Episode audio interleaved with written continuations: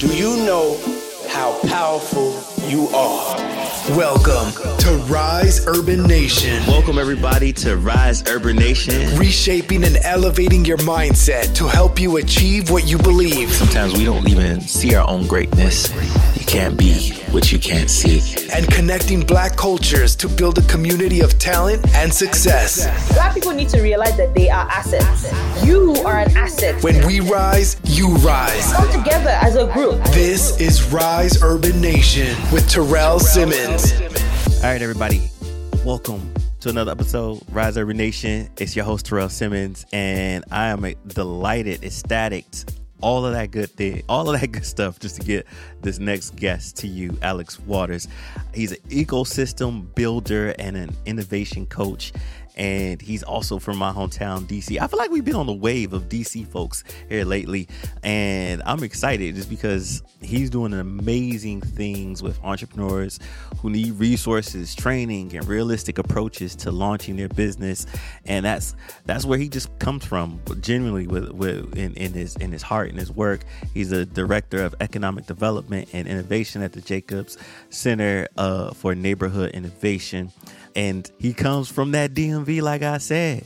So if you were ever in DC, University of Maryland College Park area, he, he started there, then went from that to San Diego State University, if I'm not mistaken. So I, I'm excited to introduce you to this brother, and hopefully you enjoyed the conversation. Uh, with you enjoyed the conversation with him as much as I did. Other things that I want you to look forward to as you're listening to, as you're connecting with us, make sure you check us out. We are now on YouTube give us a like, give us a follow. And if you haven't done so already, make sure you subscribe in on Apple Podcasts or wherever you listen to your favorite podcast. Give us a comment, share with people out there. Tell them know that Rise Neighborhood, Rise Urban Nation is in the building so that they can get some of this this good info that you're getting as well. Without further ado, let's get into the episode. Here's Alex Waters. Welcome, welcome, ladies and gentlemen, to another episode of Rise Urban Nation. I got my guy in the building. We finally made it happen. And when I say my guy, he's this is really my guy. Like he he come from the same area. And I didn't I didn't realize that me and you come from the same area until we had that mm, one conversation. Was funny. I was like, I was like, how did I not know that? That's crazy. Yeah, we're both from the DMV area. Wait, what what part of the DMV DMV area are you from? So I'm from Maryland and PG County. So basically, Okay. all over PG County, I lived uh, most of my life, sort of growing up. Yeah, that's that's coming more DC now because I think all the people, uh, DC, don't beat me up. I, I'm quote, I'm paraphrasing here. They said they pushing all the people from Southeast over to PG County and all in that area now. So because they building up, they gentrifying Southeast San Diego. So not Southeast San Diego, Southeast DC. so Yeah, it's uh, it, it's been interesting. I mean, like obviously growing up, uh, sort of around there, and a lot of the stuff they did near the stadium, and then like sort of obviously in Anacostia, kind of going down that whole corridor, even up. mhm. I mean, it's all the way up past over there, like Iverson Mall and Temple Hills, and some of the stuff that they're building up around there. So yeah, Yeah, every time I go back, I was like, man, I remember when Chocolate City was Chocolate City. Now it's looking more like a chocolate chip cookie.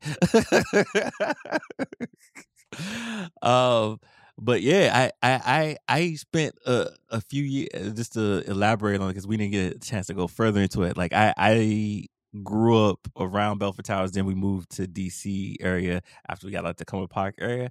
So I went to school in Maryland for a little bit, Langley Park uh, Elementary School, uh, Yeah. Hollywood Elementary School, then over to uh, High Point High School for a little bit. I don't know if you know that area. Yeah, yeah, Yeah. yeah. So I'm a little bit uh further south. Uh so I grew up kind of around the Clinton area, then we moved over to uh Forestville. I lived in Bowie for a little bit of time, then moved back over as the time I spent in Upper Marlboro, Camp Springs, Temple Hills. So kind of a little bit of uh, a little bit of everywhere.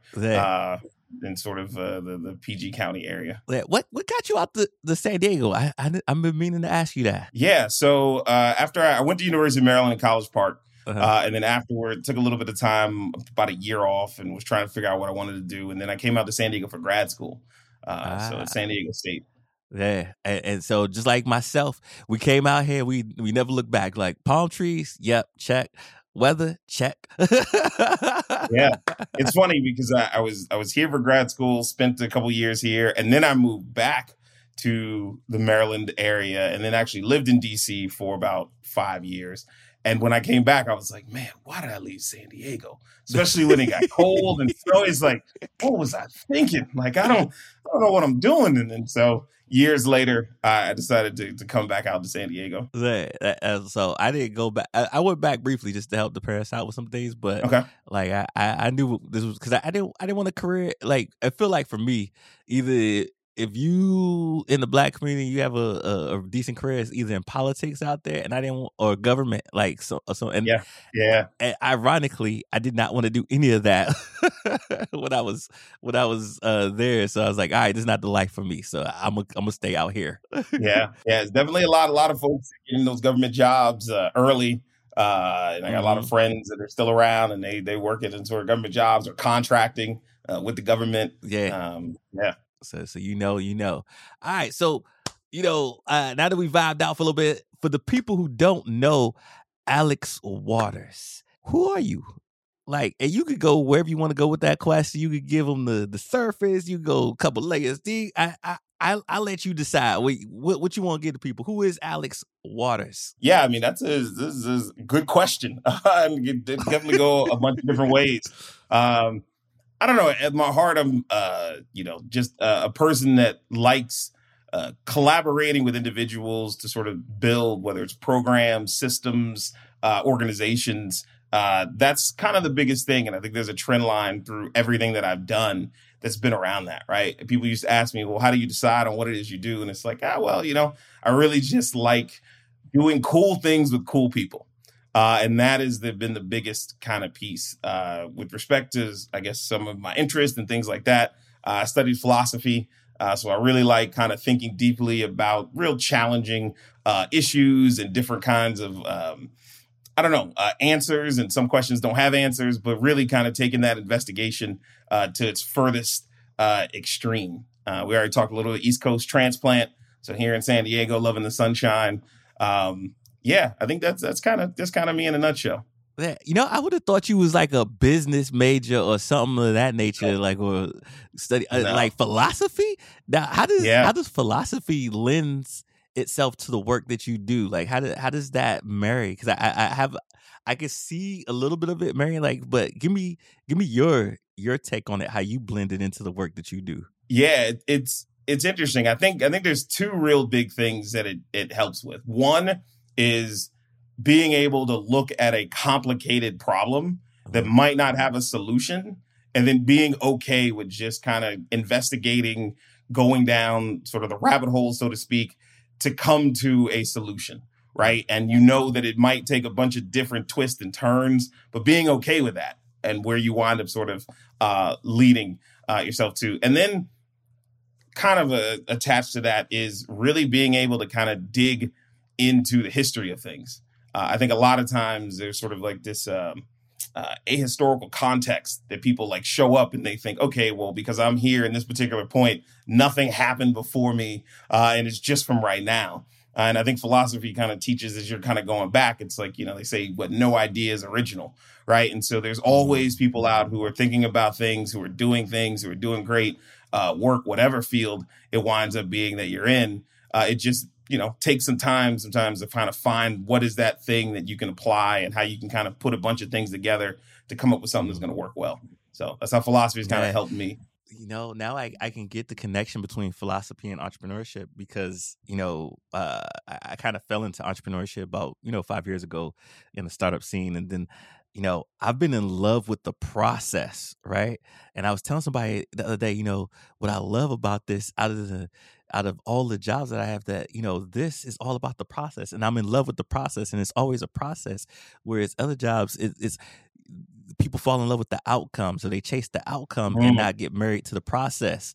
And, and so if, if you are trying to really build something great in entrepreneur, you have to be in love with the the in, in the entrepreneurial world or startup world, you have to be in love with the process because that's going to take you on this journey that's going to eventually lead to an outcome. But you can't be married to that outcome before you fall in love with the process. Does that kind of make sense? I don't know. I know it sounds Yeah, weird, yeah, but no, no, very, very well said. Because I think any anybody that's been around startups or small businesses or any kind of level of entrepreneurship, um, where people think they're going to wind up is very, very different from where they wind up.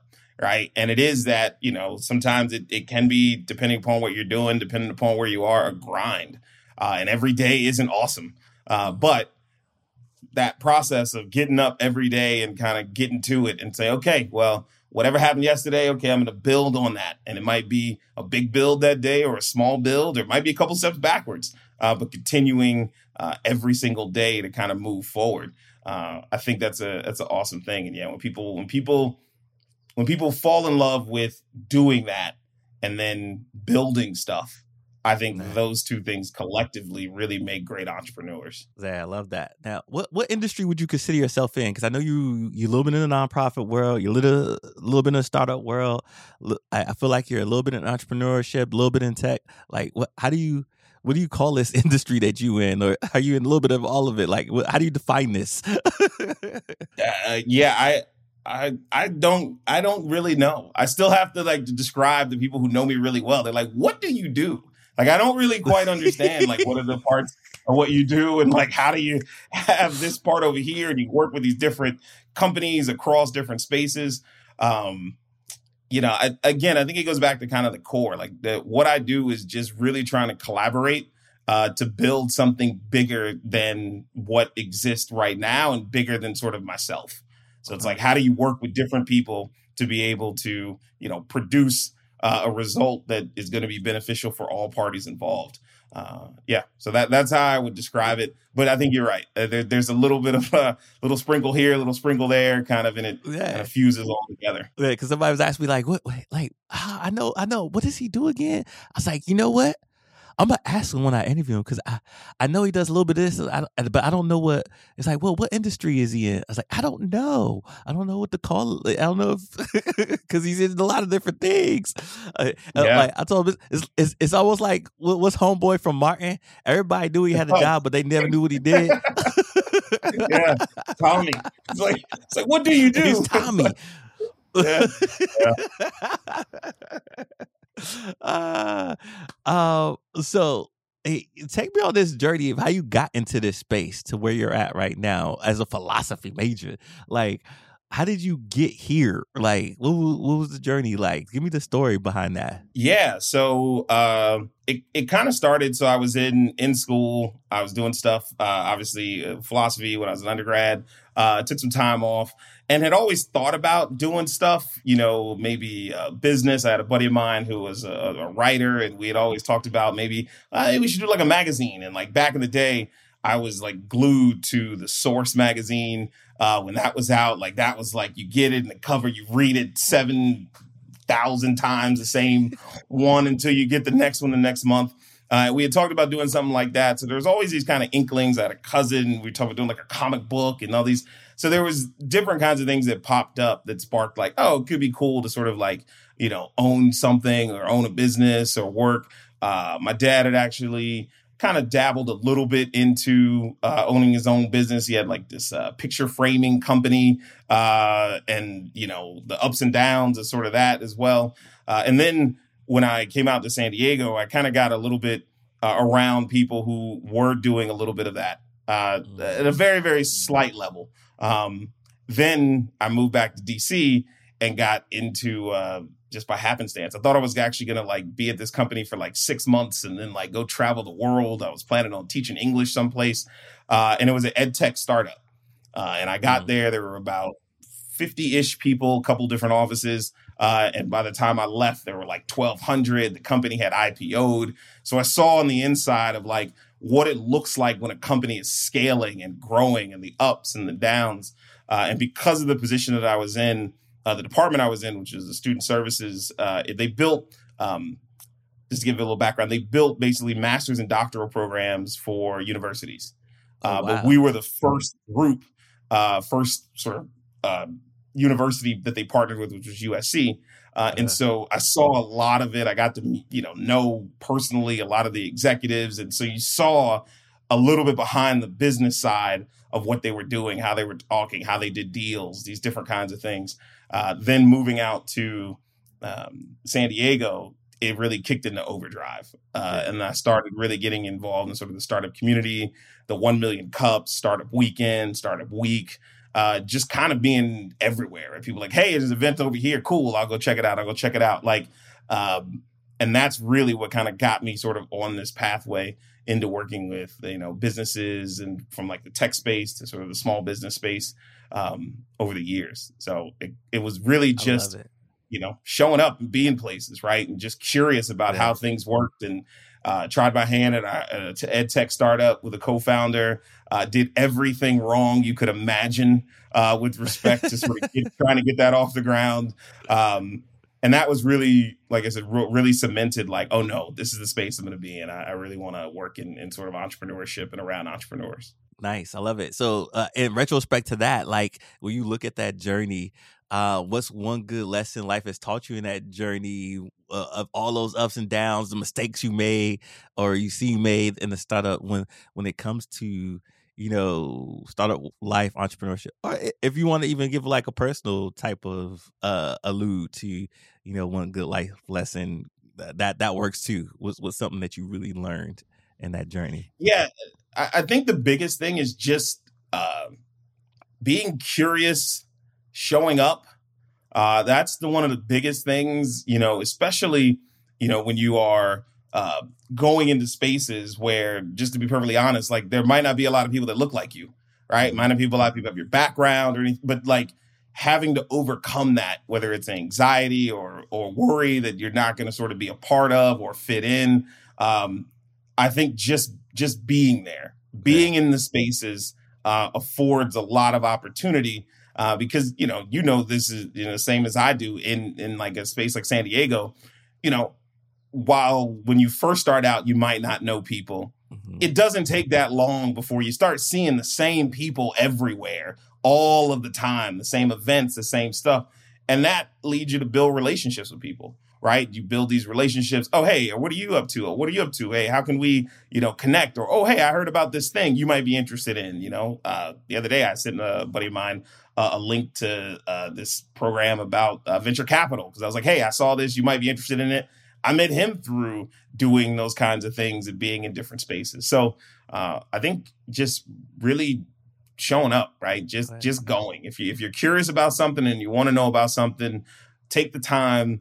Uh, you know, it's not always convenient, so you have to make time for it. A lot of times, you know, after work, you might not feel like going to a startup event or a mixer. You're like, ah, I'll, I'll get it. Just take the time and go. Uh, and I think people find that a lot of folks are receptive, or a lot of people are in the same boat, right? You might think that everybody there is established and knows everything about everything, and a lot of times you get there and it's just like, you know, somebody else is like, "Hey, this is my first time at this event too, and I don't really know anybody, and I'm not sure I want to do this," but uh, and you you find a lot of camaraderie uh, in that when you go into those spaces. Yeah, I love that showing up, just showing up and just being places. You know, um, backstory. Uh, I don't think I've ever told you this, but uh, during my San Diego Workforce Partnership days, I, I, remember we was doing a program, a youth program, uh, and, and it was some funding coming down from the mayor's office, and I was out in the community doing some work. I can't remember uh, who I was talking to, but it's like, oh, you know who you need to connect with? You need to connect with Alex.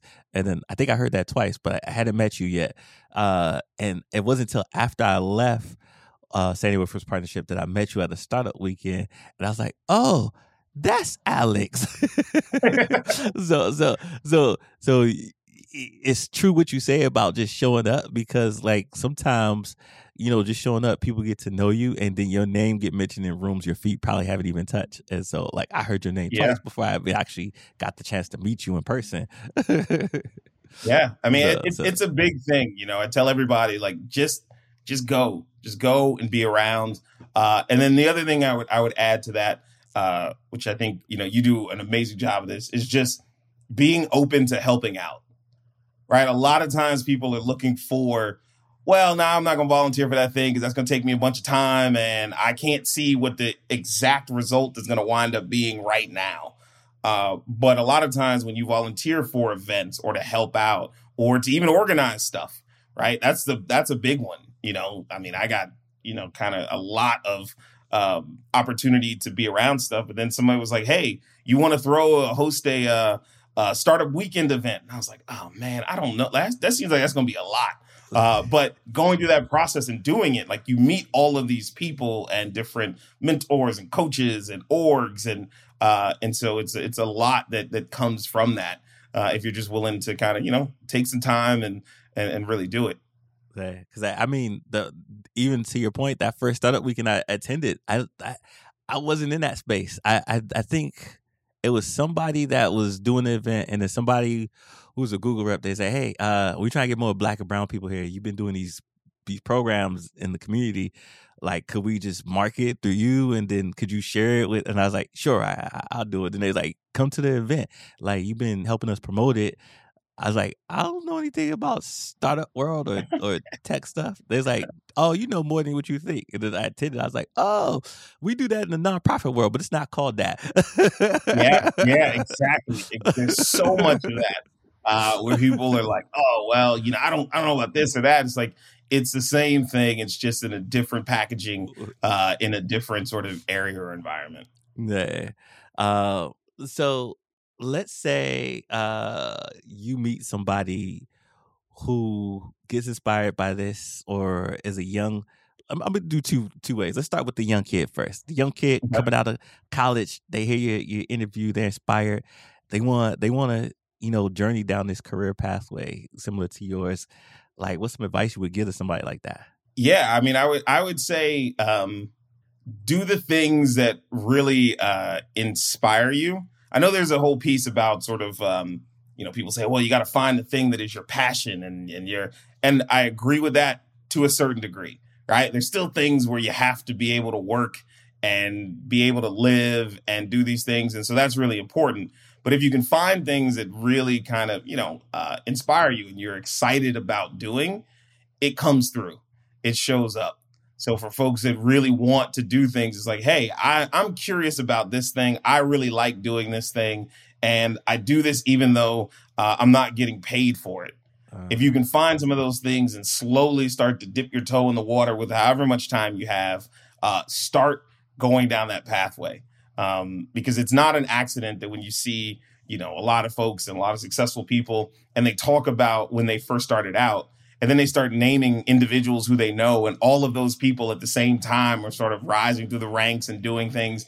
Um, but you have to be able to uh, go out and, and sort of just do those things that you know like i said that inspire you.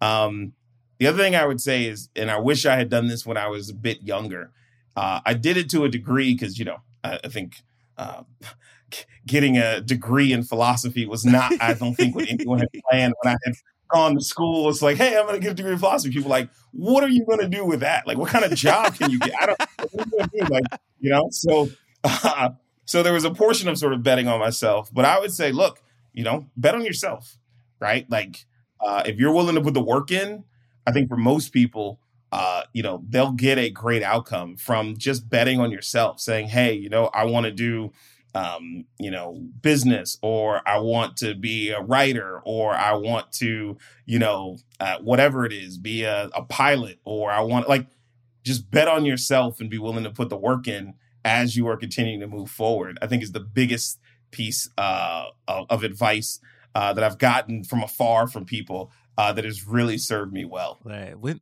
so you know to that, uh, when did you really start leaning into that of like you know, going forth with just you know doing the things that inspire you and you're curious about and and, and really betting on yourself like when did you start doing that work? And, and, like what made how did you begin the process of becoming more comfortable with doing that? Or what what helped you solidify that as your your kind of mantra as you started to maturing and get you know yeah. to where you're at now? Um, it was actually uh, is sort of a, an, a, a couple of events kind of you know dovetailed together. Uh, so I was working at the ed tech company. You know, I was kind of rising up the ranks. I had had a lot of responsibility, was building things, learning a lot.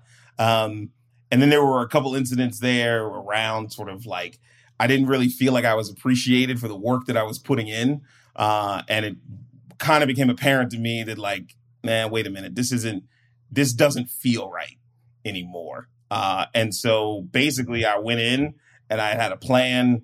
Uh, I had saved up some money uh, and I told them I was moving. I'm like, I'm moving to San Diego. Uh, and the company was like, What do you mean you're moving to San Diego? I was like, I'm moving to San Diego. Uh, if this job is available for me to keep, that's cool. But if not, then I'm just moving. Uh, and I had saved up a little bit of money. And so I was like, okay, you know, I'll be good for some time, but if I need to, I'll just work. Like I've been working since I was 15. I've had all kinds of different jobs. I don't have any issues with, you know, working. I worked at department stores. Even when I was in grad school, I left for a bit. I worked at a hotel front desk. Like I, I didn't have any issue with sort of starting again. Uh, and I think that was the piece that where it really clicked, where I was like, okay, yeah, that's fine. I can, I, I'll, I'll be okay. I'm gonna be all right, regardless of what I do. I'm gonna be okay. Uh, and I think that was that was the real part where it was like, yeah, whatever I decide to do, I'm gonna be okay. It might take me a while to get to where I want to be, but that's okay. Um, you know, as long as I got a roof over my head. Look at you can... now, sir. Look at you now. Um, you know that that gives a, a good a good uh intro to like because I often tell people like it's not it's not where you start, it's how you finish. And then sometimes people feel like as soon as they get out of college, they have to land that you know that that that that job that they're supposed to land. It doesn't always happen like that. Uh, and and everybody you know, well, mostly everybody has humble beginnings. Eh, some people may not, but you know, yeah. for the most part, nobody starts off with the with with the the dream job or that that that entry level j- career job. What what was your first job? Uh, just to just to go back and give everybody that that that mental caption because I know you said you you not you not a stranger to working the nine to five. Yeah. So what was your first job?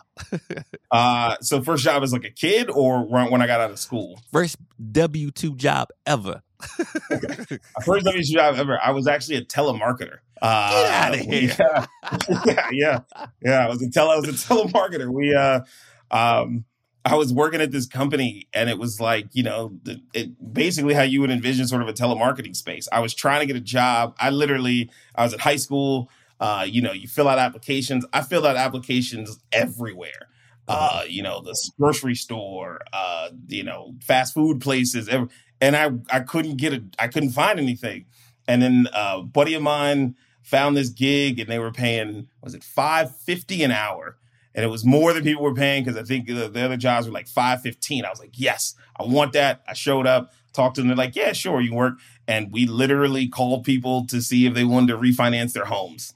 And that was the first job that I got where I was like working. I go after school. You walk. I walk to it on uh, weekends and that was that was the first my first sort of real kind of job. Wow, I would have never guessed that. But you know, yeah. now that you're talking, I can see that telephone voice. You may have called me a couple. No, just kidding.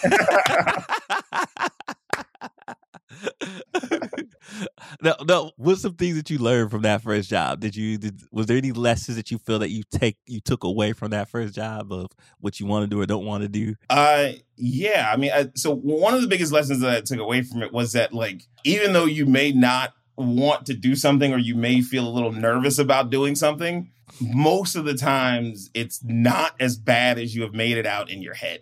You know, I was like, man, I gotta call people and I'm like bothering people. It's in the evening. They're eating dinner. Like, this is gonna be awful. People are gonna be like angry and mad and like and you just realize in that particular case with telemarketing, it was like, you know, you just you make your calls and you know, and and then the first time you get somebody that's like, okay, that's interesting. Yeah, here's my information. You're like, what? Wow, you gave me your information. Like, this is amazing. Uh, and you know, you do the whole thing and like, uh, but yeah, I think a lot of times it, it's what people are fearful of. It's way worse in their head than sometimes what's going to wind up being, especially in the context of a job, right? So whether somebody's trying to make a sale, or they're doing some outreach, or they're trying to, you know, connect with a um, an organization to help with what they're doing. Like a lot of times, people have that, and that I think at a young age taught me that. It's like, yeah, you can do yeah. this. Like you could, you can do this. You just got to keep keep at it. Yeah.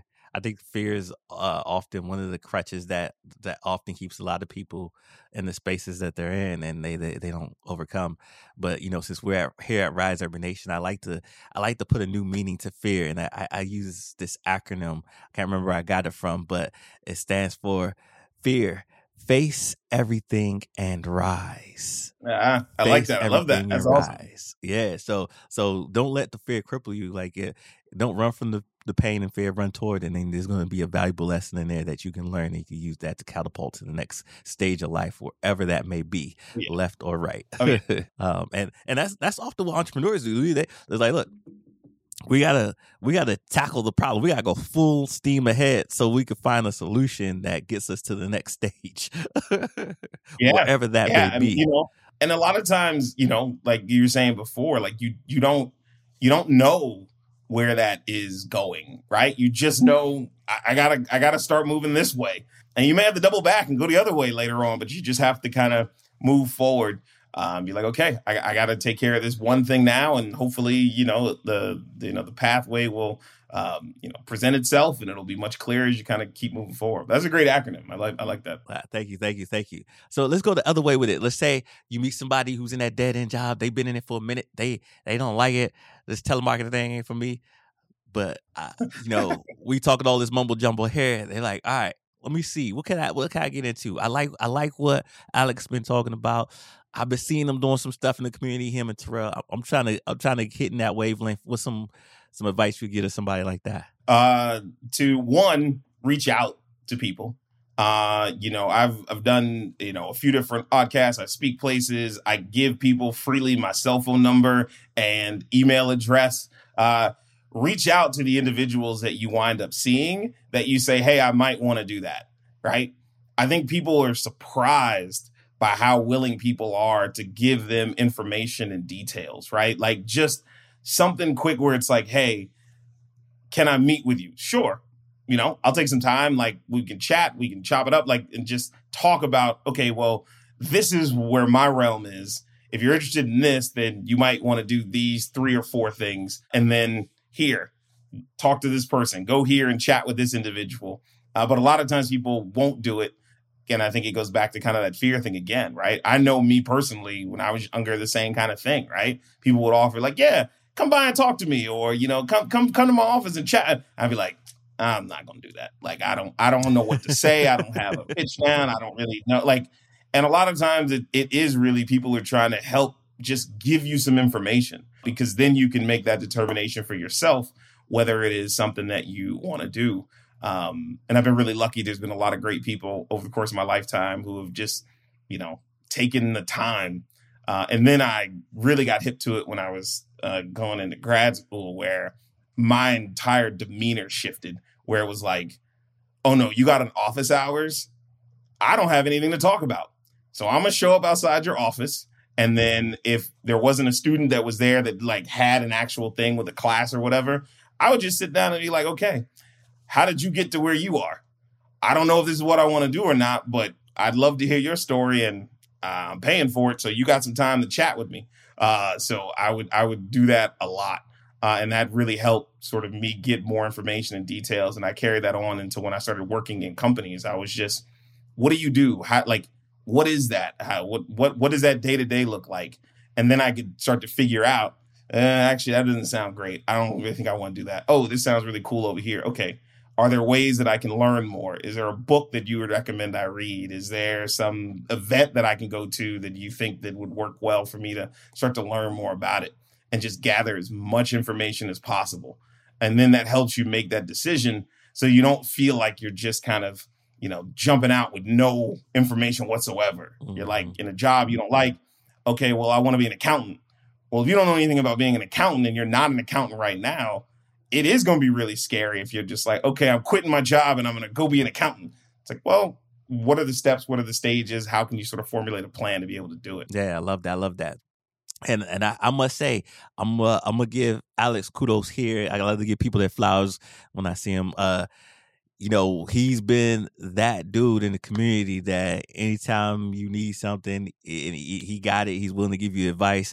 Man, when me and Louis won um, startup weekend, Luis Martinez, uh, yeah. I, I, remember us connected with you at a coffee shop. I don't know if you were there already or, or how that happened. I think we were just passing through, and we saw yeah. you. You gave us a whole bunch of free game, and we, we were able to use that to to you know move the needle on some things.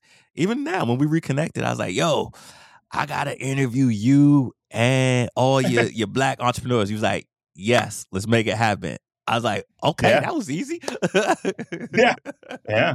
And like I said, I think a lot of times, you know, uh, I, I often tell this, and I tell this to entrepreneurs as well, right? And you know this because you do a lot in terms of helping people and giving back. People who do that and who want to do that, it's not because it's like, oh, well, I'm doing it because I hope I get something back. It's like, hey, I really like being able to be like, hey, I learned this thing, and like, hey, can I can I share it with someone, right? And that's a great feeling to be able to help someone along the way, even if it's just a little small thing, you know, tell them about some little event or something here, uh, can can really be awesome, and it's a good feeling, right? Like people do it it's like, hey, it's a great feeling to be able to like, oh, I learned this thing. Hey, you should really know this thing because it might help you, might not, but I, I really want to share it with you.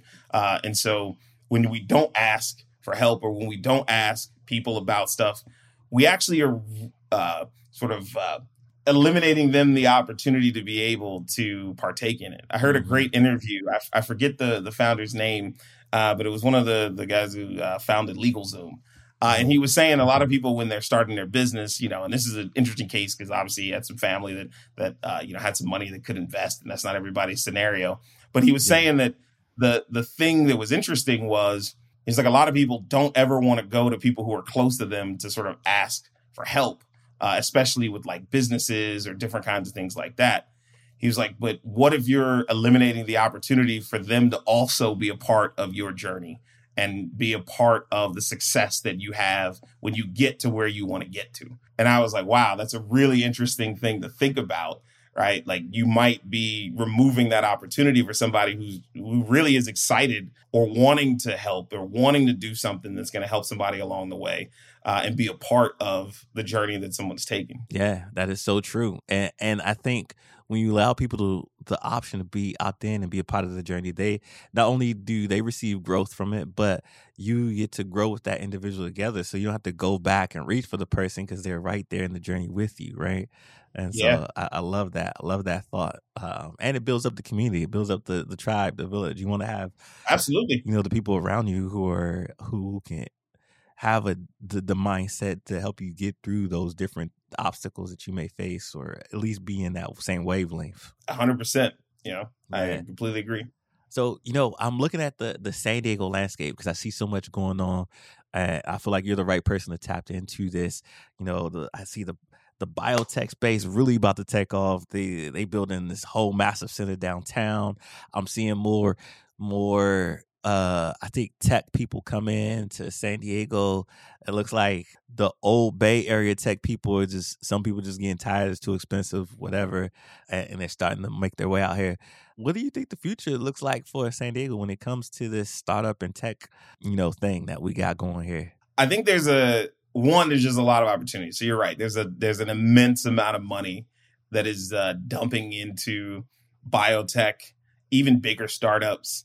The way that it's working with the capital markets is there's so much money, like they can't figure out like exactly where to put it.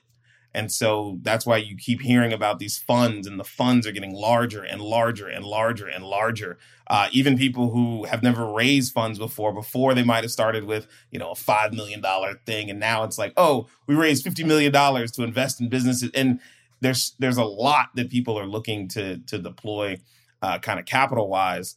But I think that there's uh, some interesting ways to, to take advantage of that um, in things that aren't, I would say, sort of like ancillary to the specific kind of thing, right? So somebody might say, okay, well, there's a biotech company, and that biotech company is, you know, uh, well, I'm not into biotech.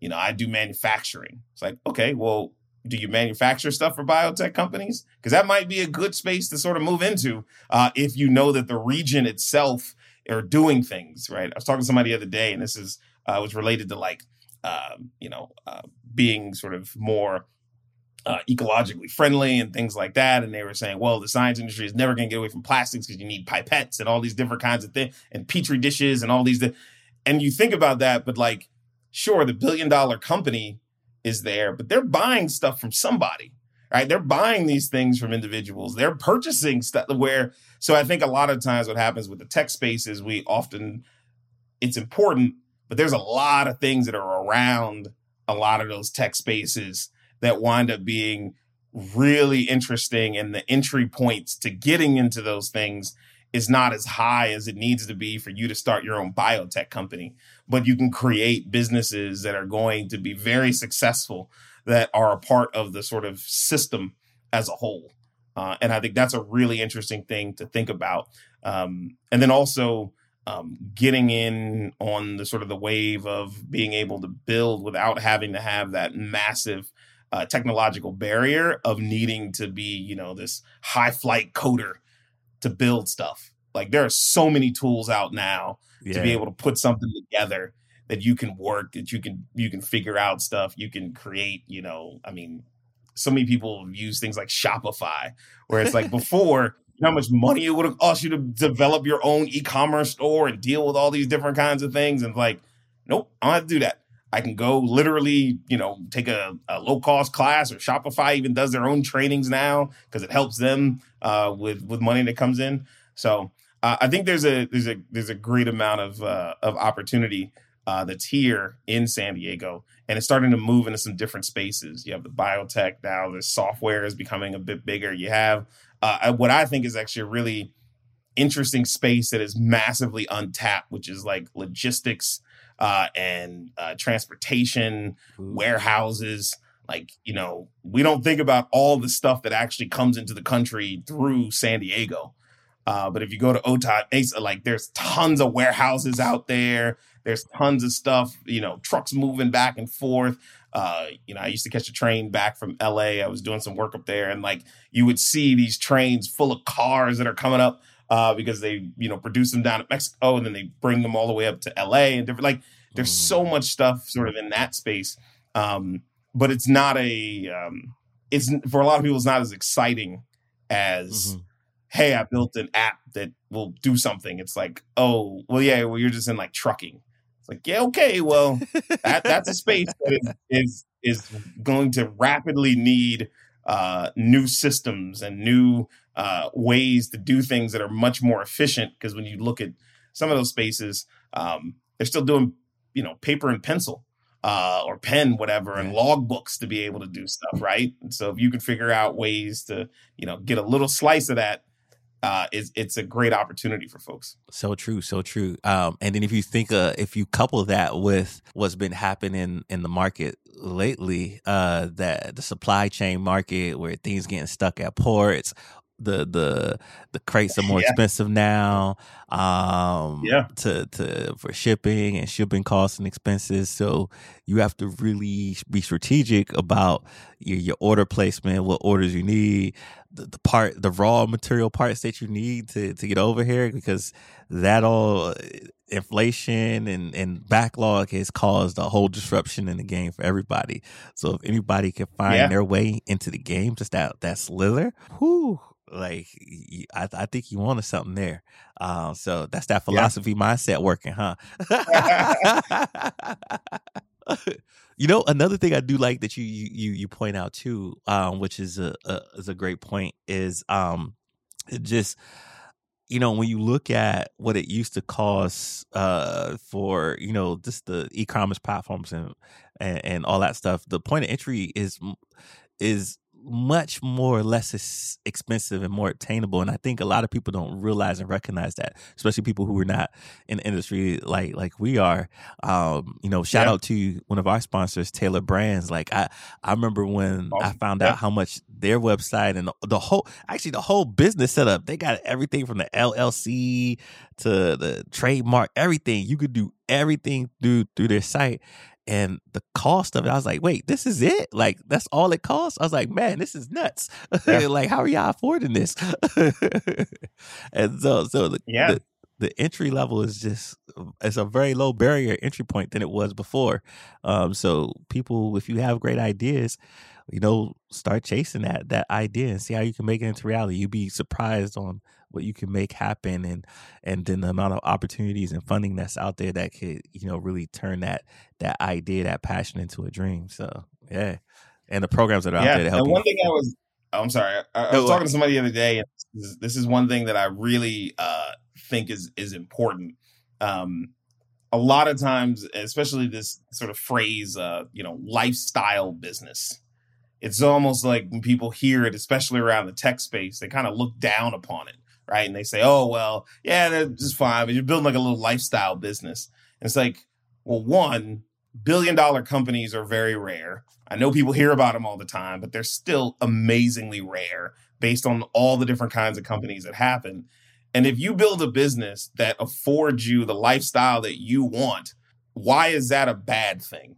Mm-hmm. Like, why is that looked at as like a negative kind of thing? Uh, and it, it's it's pretty prevalent in sort of the startup space uh, where people will be sort of dismissive of if you're not trying to build, uh, you know, a company that's going to be worth you know forty billion dollars, that it's not uh, important. But if you build a company that's worth a million dollars, that's really impressive, right? Like, and I think we uh, the hope over time is that we sort of like normalize just people having success right? Like, and whatever form that winds up taking in whatever shape that is. So while there's a lot of opportunity, sure, if you want to go build an empire, awesome.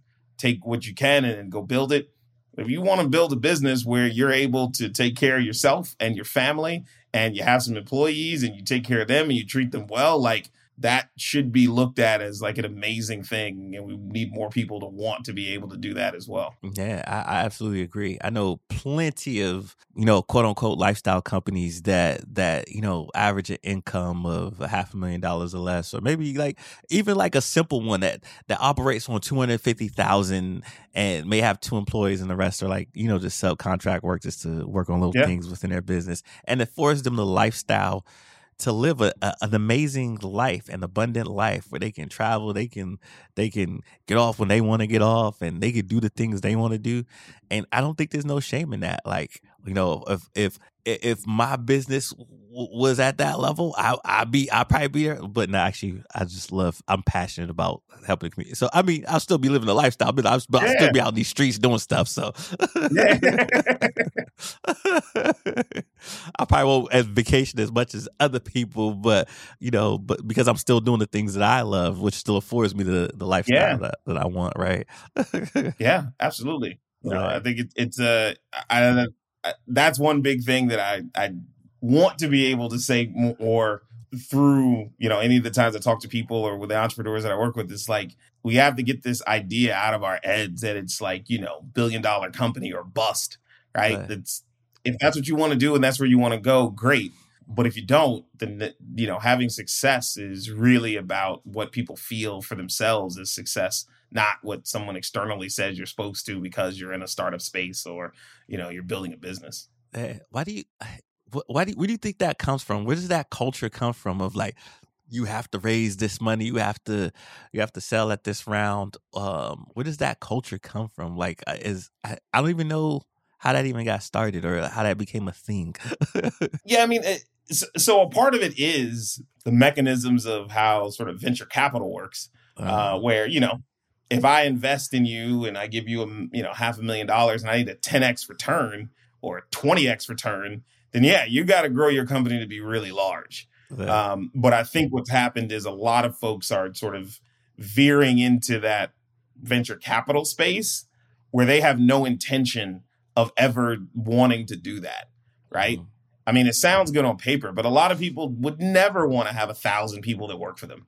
I, that's not something that everybody wants, right?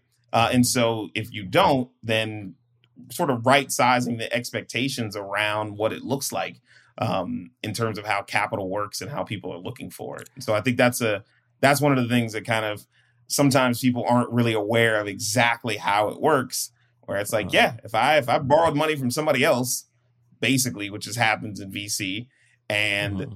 they're already wealthy and they could just stick it in the stock market and get 8% returns for 10 years. But I tell them I'm going to give them greater returns that I need to push you to be able to build a really big business and sell it or IPO it so I can get my money and give them their money back.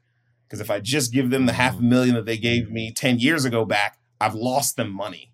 And that's mm-hmm. not a space that people want to be in. But again, I don't think a lot of times it necessarily gets explained in that kind of way to mm-hmm. people who are looking for investment. It's like somebody gives you investment, yeah. you know, unless it's a you know a person who just is a family member doesn't care about their money, they they want a sizable return back, and so there's certain things you have to do to be able to get that. Um, yeah, I do think you know this this the new economy that we're in now with the increase of inflation, the way the stock market's going, and then you know looking at diversity, equity, inclusion in the VC space is causing us to uh, hopefully it's everybody's starting to have new conversations on you know having a, a healthier culture around this because I don't think the way of 10x returns is is the sustainable way to really go anymore. We have to start looking at, you know, you know, 10x returns in 3 to 5 years, that's that's going to be nearly impossible especially in this market. So, either if you're trying to get those type of numbers to even get to 7 and 8, you might have to hold a couple more years or when can we normalize two to three x returns, you know, and and has healthy growth and have diversity in the company, and have like all these different things that really help companies thrive and sustain in the long run, right? When can we Yeah. start having those conversations? Yeah, I mean, and they're they're they're starting a little bit, and you have uh, companies that invest in in groups and organizations that is around sort of like stakeholder capitalism and these cooperative models uh, of investment that say, hey, look, uh, you know, the return is not uh, specifically in monetary amounts, right? It's in how you treat your employees. It's how you grow. What are the different kinds of things that you're doing to impact your community? Uh, and so there are some folks that are out there uh, with capital who are trying to sort of do some of those things. And there's a couple of innovative models, but yeah, I, I agree. I think I think that's really where you know a lot should be. A lot more money should be focused uh, Yeah. because I I really do think that that's a that's an important space to for all of us to want right i want businesses that like care about their employees and want people to be healthy and want to have inclusive environments where you know everyone is welcome and at the table and getting opportunities right like i want that so if you're telling me that when you invest in a company that that gets thrown out of the window like that's not okay for me right i want to make sure that they are also thinking about that versus just returning you cash back Yeah, and and I'm gonna even throw this out there. I'm gonna go on a limb and say, for those individuals who don't care about all that stuff and they care about just the the the, the investment, the money, and all that stuff. Here's a kicker for you: if you invest in people like that and you care about diversity, equity, inclusion within that company. First, you're going to come out with a better product because you have diverse voices at the table that will improve and expand that product to the masses, which is going to get you those 10x returns. You're going to create a culture where people are just loving work and they're going to come up with, and, and they're not going to be stressed out and they can come up with innovative ideas to grow and expand, create different tentacles and legs to the company that's going to create 10x growth. So that it, it, it's kind of like if that's what you want, you have to like lean into this because this will get you that.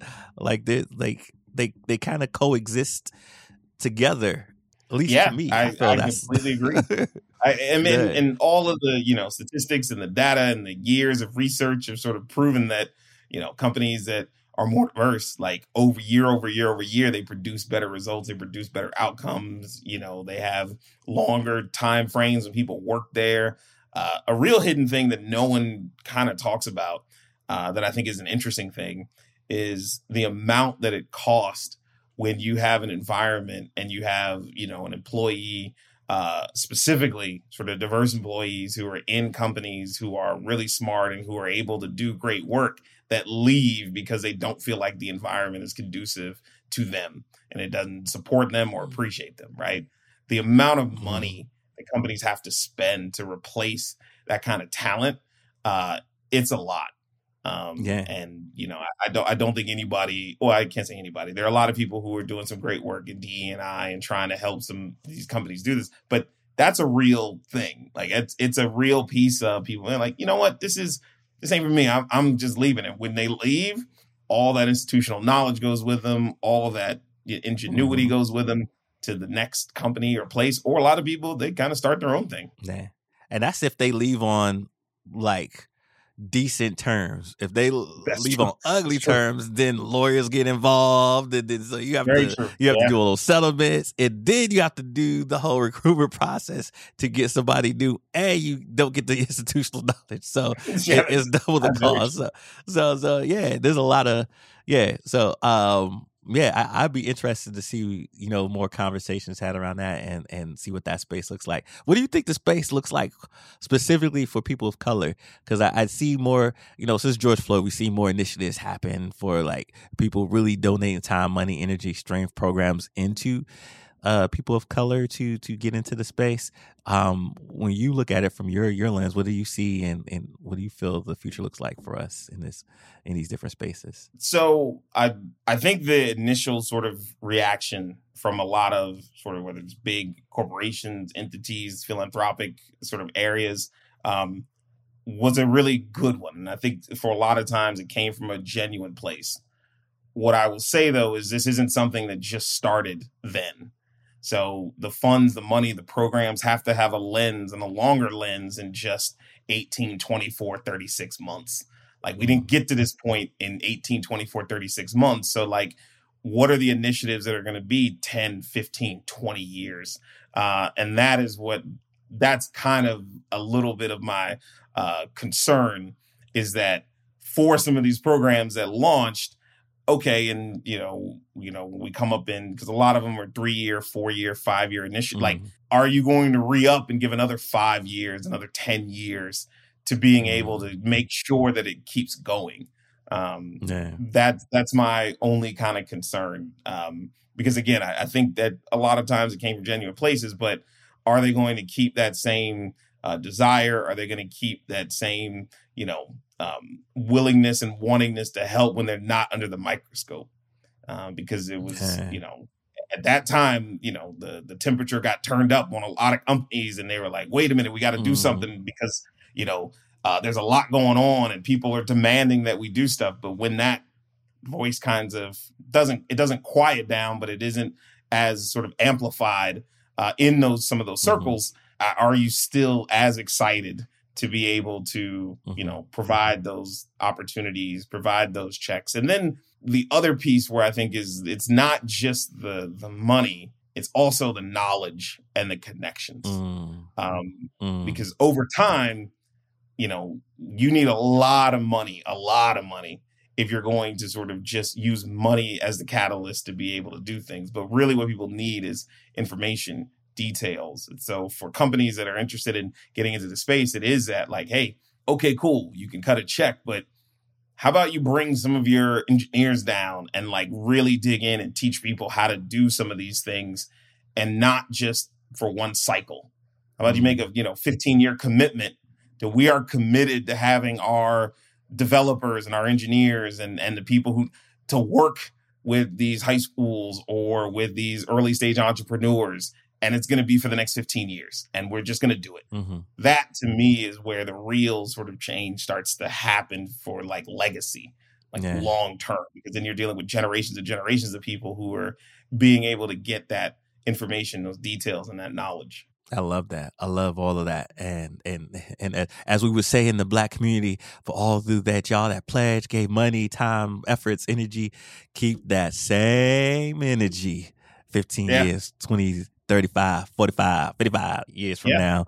And, you know, it, it's going to be an ongoing process. We know it's, it's not a perfect, but stay in community, stay in communication. If you need help, holla at your boy Alex. Uh, uh, you, can even holla at me. I'll introduce you to Alex if, if you don't got Alex's number, and we can work on something between me and him. I'm pretty sure we can. His philosophy brain, my EDI brain. I, am sure we can coordinate something. yeah.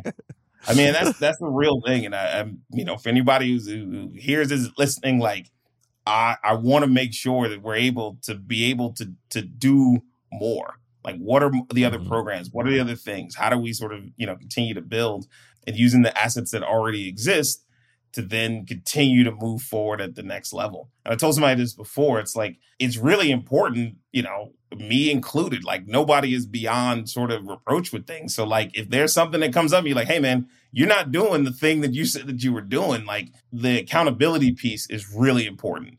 And I think that everyone should, you know, welcome it right? Like, mm-hmm. okay, what, what's going on? How are these things going? Well, you said you were doing this, but it didn't kind of, okay, how do we reset and make sure that we get on the right pathway sort of moving forward? Yeah, love that. Love that.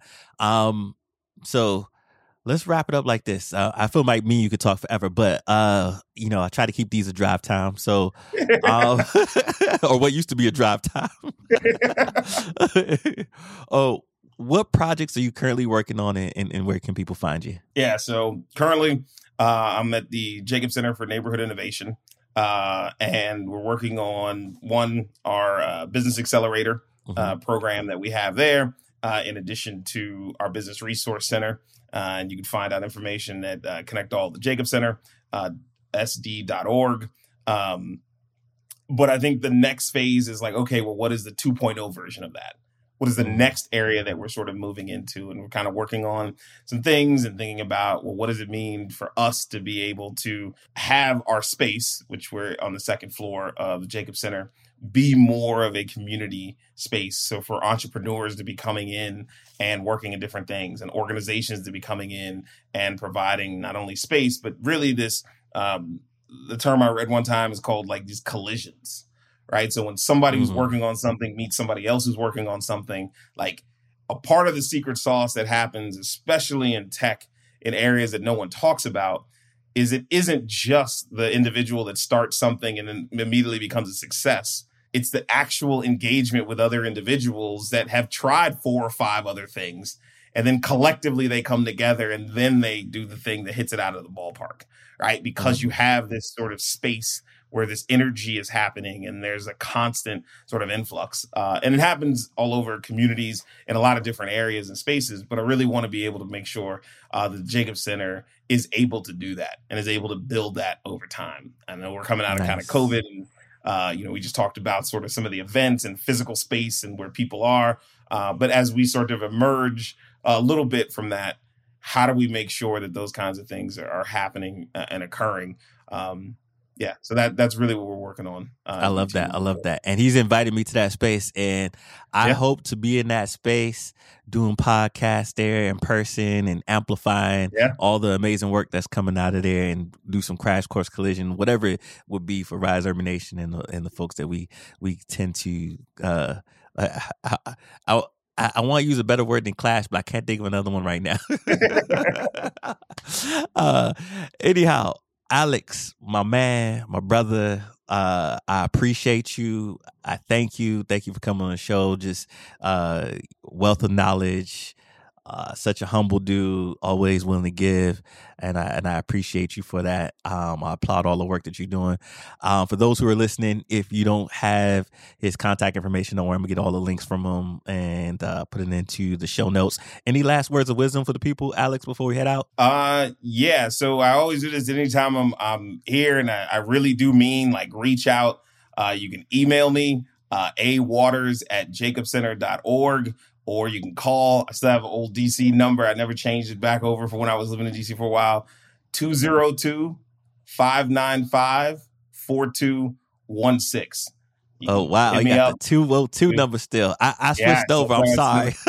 I still, I still got the two, still got the two oh two number. But yeah, but like, uh, I'm happy to chat with anybody about entrepreneurship or any of the things that I can help. And if I can't help, uh, you know, we can try to figure out what are different resources or just being able to, you know, share what information might be out there for people. Awesome. Awesome. I appreciate that. Alex Waters, ladies and gentlemen, this is another episode of Rise Urban Nation. Thanks for tuning in, and uh, we look forward to seeing you on the next time. Thank you for listening to another episode of Rise Urban Nation. Thank you for taking the journey. Be sure to like, comment, and smash that subscribe button. And stay connected with Terrell on and off the show. Follow at Rise Urban Nation on all platforms. Do what you love, love what you do. Don't chase the money, let the money chase you.